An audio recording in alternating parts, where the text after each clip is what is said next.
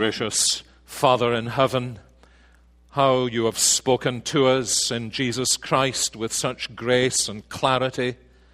We thank you that the one who has seen Jesus has seen the Father, that you have shown us in him all you are to us. We thank you that he in turn has sent from you the Holy Spirit to open our eyes that we may see him in his word to touch our consciences, that we may be convicted and convinced of the truth and power of the gospel, to touch our affections, that persuaded by that grace of God in the gospel, our hearts may run after you with love and joy, that having sorrowed for our sin, we might also rejoice in being able to bathe in the forgiveness of all of our sins. We pray, our Heavenly Father, as we turn again to your word tonight, that we might have some sense that you are shutting us in with yourself, that you have something to say to each of us. And we pray that as you speak to us by your word, that very word will have the power to create within us a response of faith and trust and love and joy and adoration and submission. That we may go from this place afresh, covenanted to you, with our heads held high in the world, that you have privileged us to be your sons and your daughters in Jesus Christ. So, O oh God, we pray, come to us. Help us to sense the down press of the weight of your glorious presence among us, that we may bow in worship and in adoration and in obedience. And this we pray together for Jesus Christ, our Saviour's sake. Amen. Please be seated. Now we're turning in our Bibles for the last time, certainly the last time in our series in Paul's letter to the Romans. We're turning to Romans chapter 8 and verses 31 through 39, to which we've been turning for a good number of weeks now. And we're coming eventually to the closing verses of this great chapter. And you'll find it on page 944 and 945 of the Pew Bible. Paul appears to be looking back at least on what he said in chapter 8, and in my own judgment, probably on everything he said from chapter 1, verse 18 following. And he raises this great question What then shall we say to these things? If God is for us, who can be against us?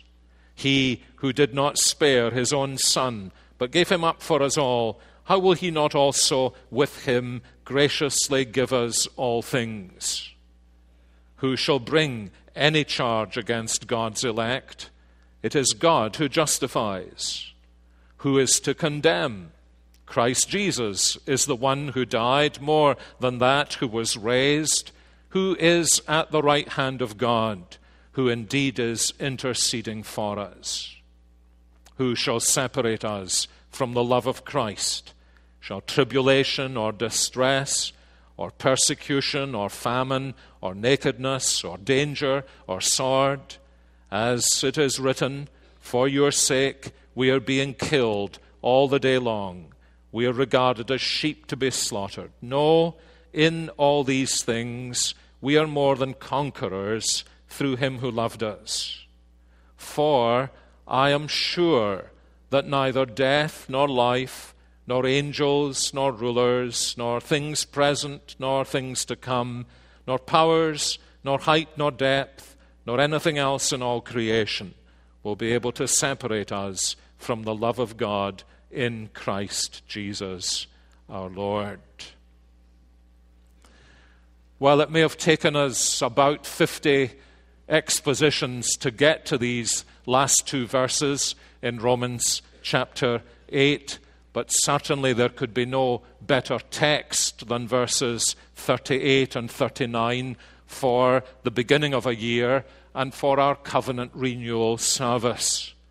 Actually, we have spent a disproportionate amount of time on Romans chapter 8. Part of the reason is because it's a disproportionately magnificent chapter.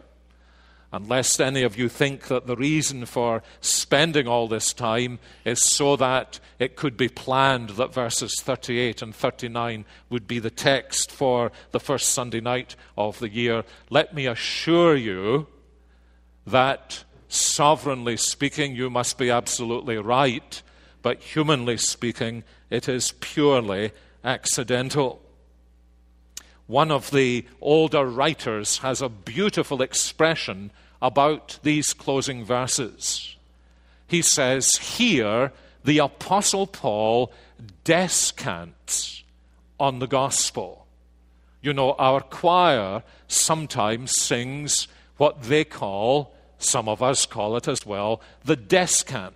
And while we are singing somewhere here, they have gone into some top gear, and as it were, we are carrying them along as they soar, as they descant on the hymn that we are singing. That's a very beautiful way to describe precisely what the Apostle Paul is doing here. It's almost as though he breaks into song. And of course, these words have very easily been turned into song by hymn writers in the past as they have sensed that that old writer was exactly on the ball when he said there is something here that makes you feel that the aeroplane that's been going along the tarmac at 100 miles an hour or whatever, the jumbo jet of Romans 1 to 7 with all its monumental argumentation that the wheels are up and the gospel is soaring. And now, as it were, Paul has this panoramic view of the world, and as he soars in the triumph of the gospel, it's almost as though he's looking out all of the windows and challenging everything in the universe to come and address itself to the saving gospel of Jesus Christ and see if there is anything in the universe that can dislocate him from the love of God in Jesus Christ. There is an exhilaration about these verses. And actually, there needs to be, because although so often we think that at this point the Apostle Paul has reached the apex, the climax of Romans, believe me, he has just reached the most significant base camp. And I suspect one of the reasons he is soaring in this way he is so exuberant about the gospel is because he is conscious that where he is about to ascend in the chapters that follow bring him into territory that no one dare go without a plentiful supply of oxygen. And while we often think that these verses bring us as high as the Apostle Paul could possibly go, the real truth of the matter is when he gets to the end of chapter 11, he goes even higher. And so there is a sense in which Paul is, as it were, saying to the Roman Christians, they don't know what's coming, he knows what's coming. Dear brothers and sisters, we need to pause and to sing here. We need to have a worship service here because there is an enormous climb into the stratosphere of the mystery of God's purposes and the immensity of His glory about to dawn upon us. So, almost in a pilgrim's progress way, although Bunyan must have got the idea from the Apostle Paul and not the other way round, it's as though he gathers us together so that we may bathe and triumph in the gospel and share with Him this great conviction. In verse 38, I am sure. I am persuaded. In the light of all this, and perhaps that's a better way to translate it, that older way, that sense that Paul is not looking within himself to say, now I have worked up deep convictions. I have strong opinions about this. There's all the difference in the world between having strong opinions about the gospel and being persuaded by the gospel.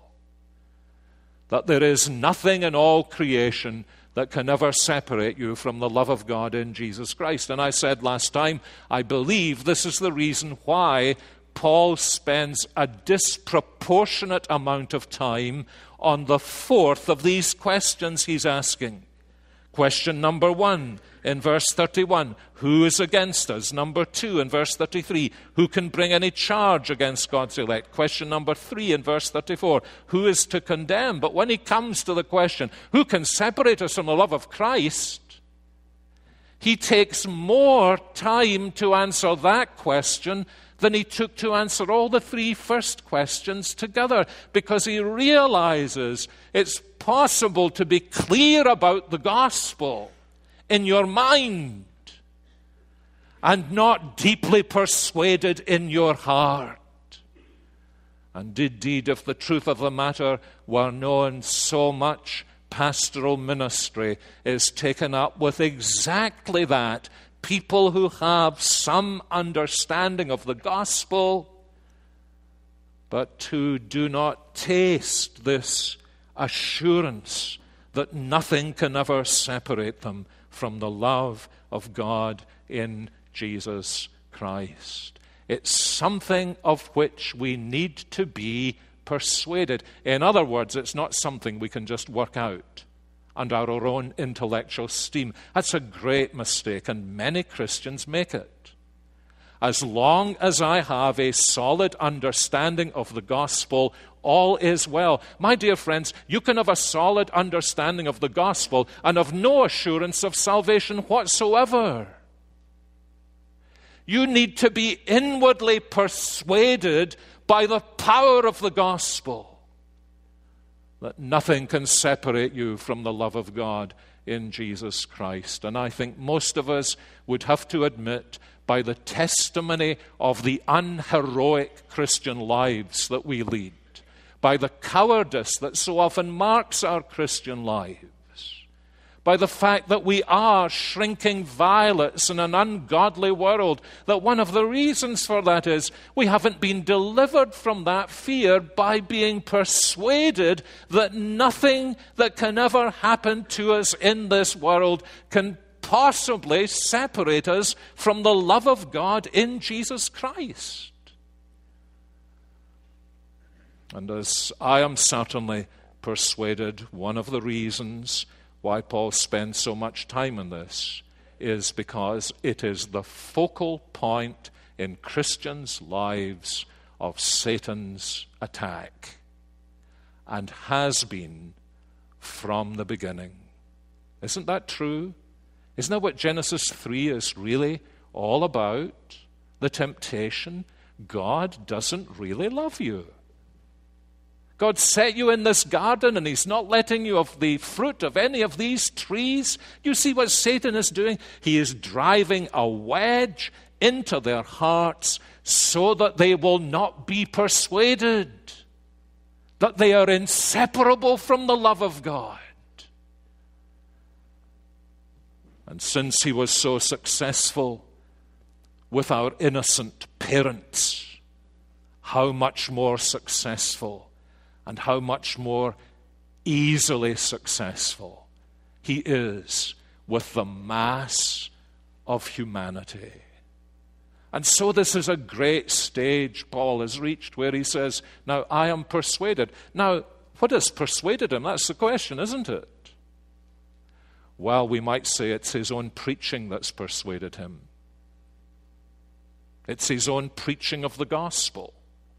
That's what preaching of the gospel is for. It's not to fill our heads with knowledge, because knowledge on its own puffs up.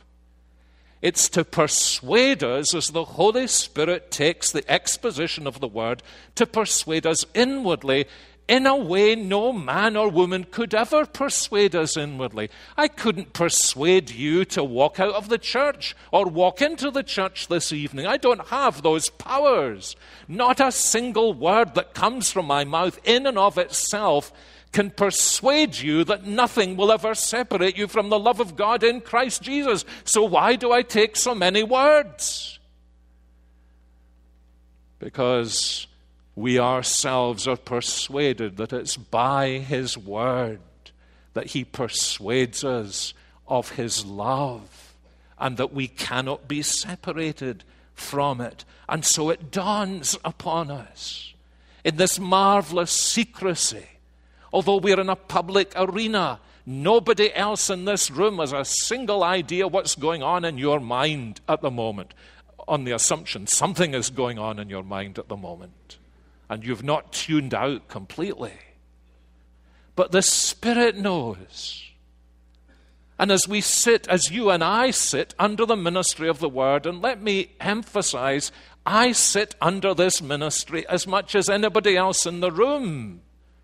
There's nobody else in the room preaching at the moment under whose ministry I can sit. We're all together sitting under this ministry, and God, unknown to you, totally unknown to you, God is impressing these truths upon my soul to persuade me of the inseparability of my life from His love, as in secret ways, known only to you. He's getting down deeper than anyone could get down. You can't go to a psychotherapist who will do this for you.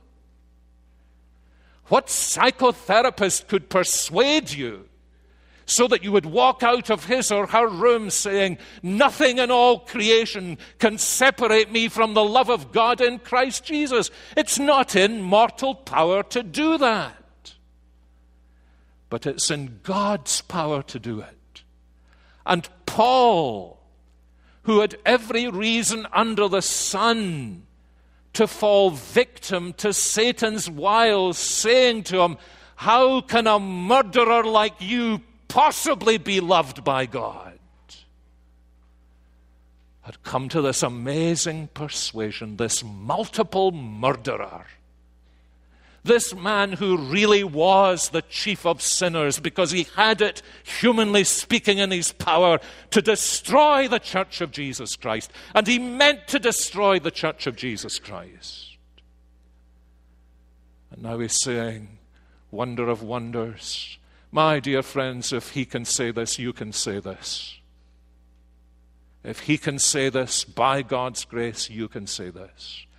I am persuaded that there is no power, and he lists the powers that are able to separate me from the love of God in Jesus Christ. And you'll see how he lists them. You notice that in verse 38. I don't think we need to go into the details, although that's interesting enough in itself. I don't think the Apostle Paul was pausing too long on the details, but you see what he's doing. It's as though he's going to every corner and crevice in the cosmos and saying, and that can't separate me from the love of God in Christ Jesus. And so you notice how he says here in verse 38 I'm sure that neither death nor life, not even death that breaks my heart, that tears my loved ones away from me, that makes me feel years, decades after they've been taken out of this world, that makes me feel keenly that I still miss them and inwardly ache to see them again. That can't separate me from the love of God in Jesus Christ, nor can anything that happens in life. Some of us are more afraid of life than we are of death. Isn't that the truth? We're certainly far more anxious about it. What if, what if, what if, what if? No what ifs, says Paul, can ever separate us from the love of God in Jesus Christ. And, and then he moves beyond, he moves, as it were, into the next level. And he says, Neither on the one hand can angels do it, nor can rulers. Perhaps he's thinking here about holy angels. Remember how he says to the Galatians, if an angel from heaven comes and tells you another gospel, let that angel be anathema, let him be accursed. He says it isn't in the power of a single angel. Not a single angel can go to God and say, Look at Paul. Look at Paul. Look at what he's been. Not a single angel could go to the Father. I don't know what angels' personalities and temperaments are like. Uh, I hope they're not a total expression of what Christians' personalities are like, because you get Christians like this who are always, we used to say as wee boys, they clipe on you, they're clipers. Now, if anything goes wrong, they're always telling the minister, Do you know what so and so is doing? You have no idea how much I know about you but it's safe.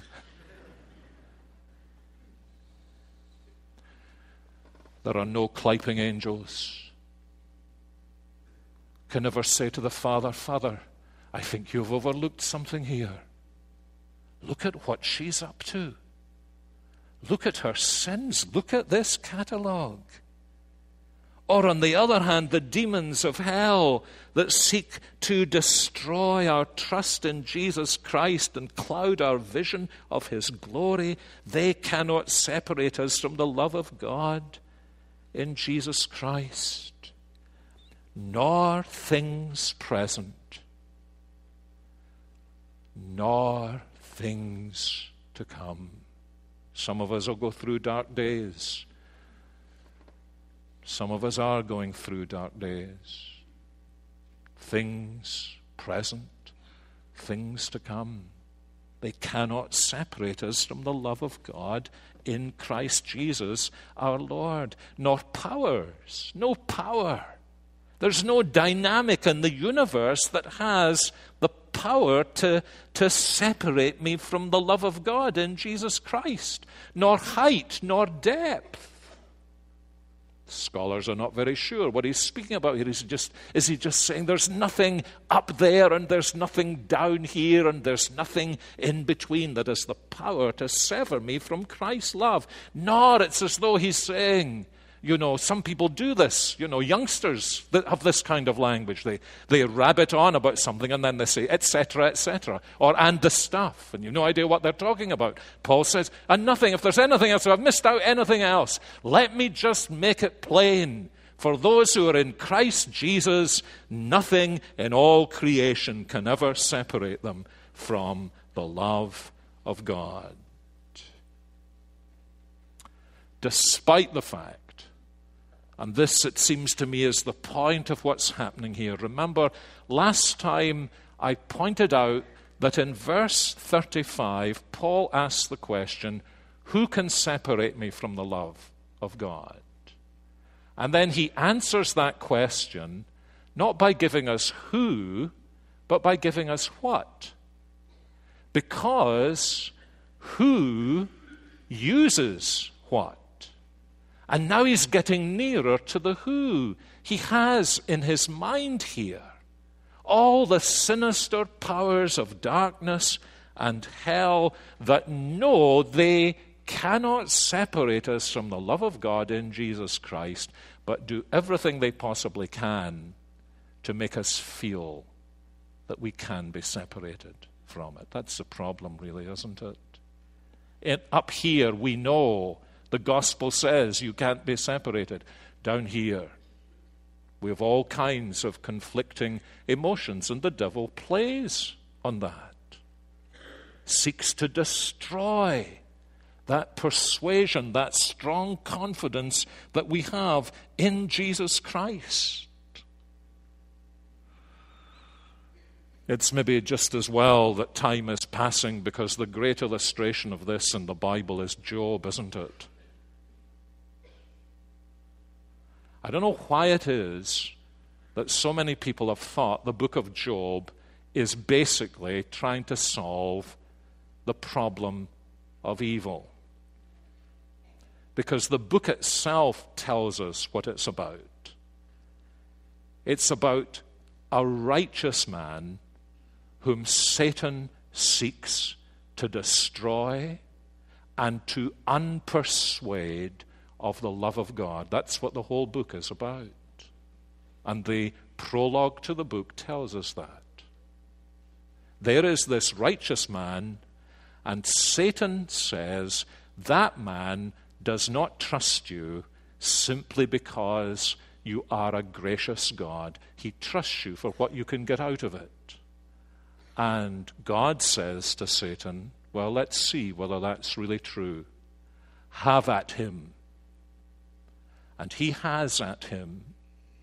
And there are points in the book of Job. I'm going to be speaking about Job on Wednesday, so I don't need to give away all the secrets of the book of Job. But there are points in the book of Job where Job, as Calvin says, is almost driven to madness by despair. And what's the despair about? It's simple. The despair is God doesn't really love him. And that's what he's that's really what his friends are saying to him. You've sinned and God is punishing you. See it, man, see it. And there are moments when Job cries out in anguish and says, I have no idea what the meaning of this is, but that is not the meaning. And there are points in the book of Job where he almost gets it. He almost gets it. And what Satan is seeking to do, just as he did in the Garden of Eden, is to dislodge this man from his sense that his all trustworthy God is a God from whose love nothing can ever separate him.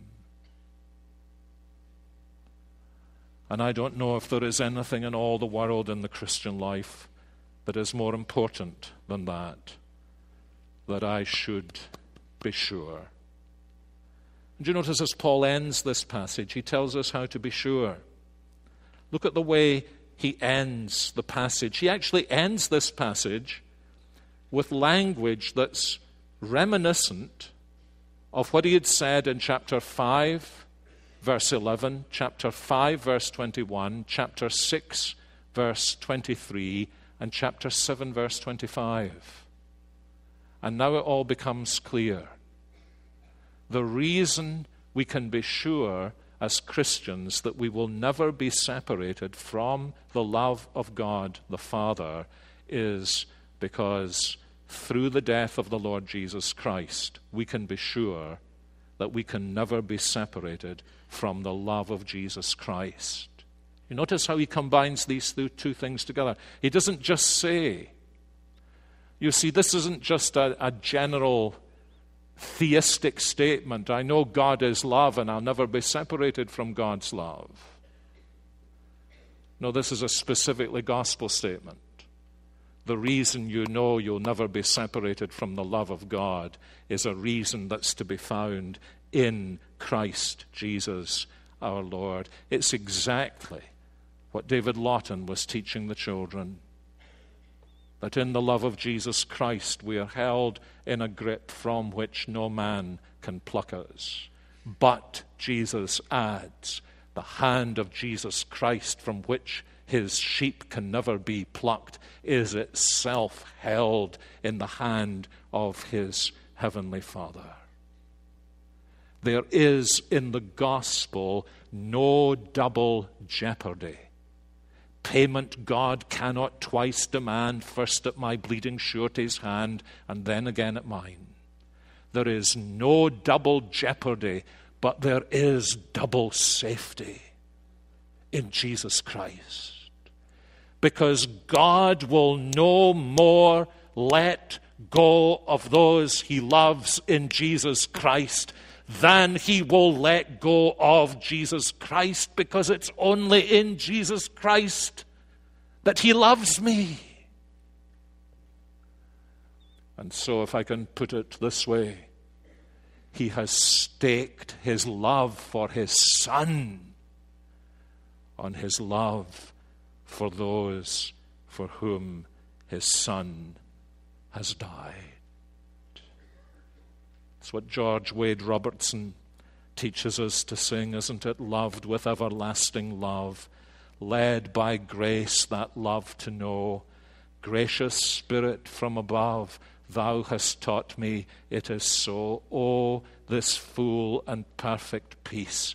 Oh, this transport all divine. In a love which cannot cease, I am his and he is mine or better. Much better, actually. Augustus Montague Toplady, a debtor to mercy alone. Of covenant mercy I sing, nor fear with thy righteousness on my person and offering to bring. The terrors of law and of God with me can have nothing to do.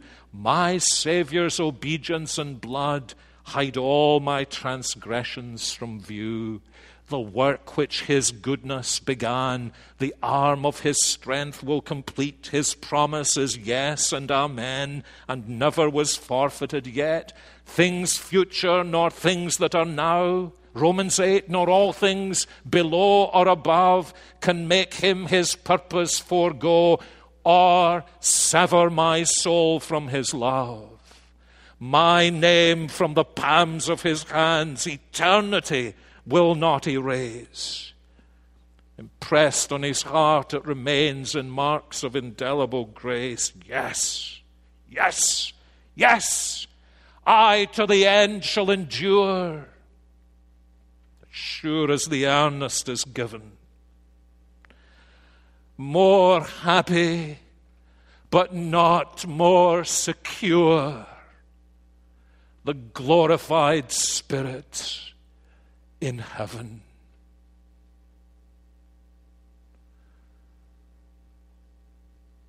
Doesn't that persuade you? Because if this doesn't, there isn't anything that can enable you to say, I am sure. And it's because we are sure that we're able to take this covenant tonight and give ourselves without reservation to Jesus Christ.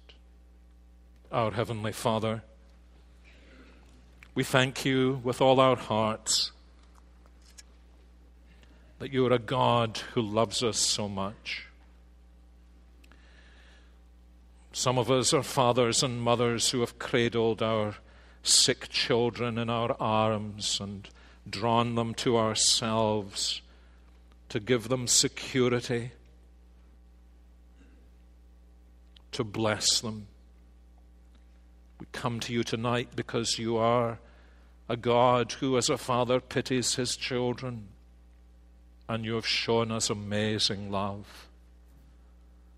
And we pray as we are persuaded that nothing can ever separate us from your love in Jesus Christ, that anchored in that grace, secure in your double grip in Christ, to pray that you will have us all and that you will do with us as you please, and that we may become a joy to you and a blessing to one another. So hear us, we pray, in Jesus' name. Amen.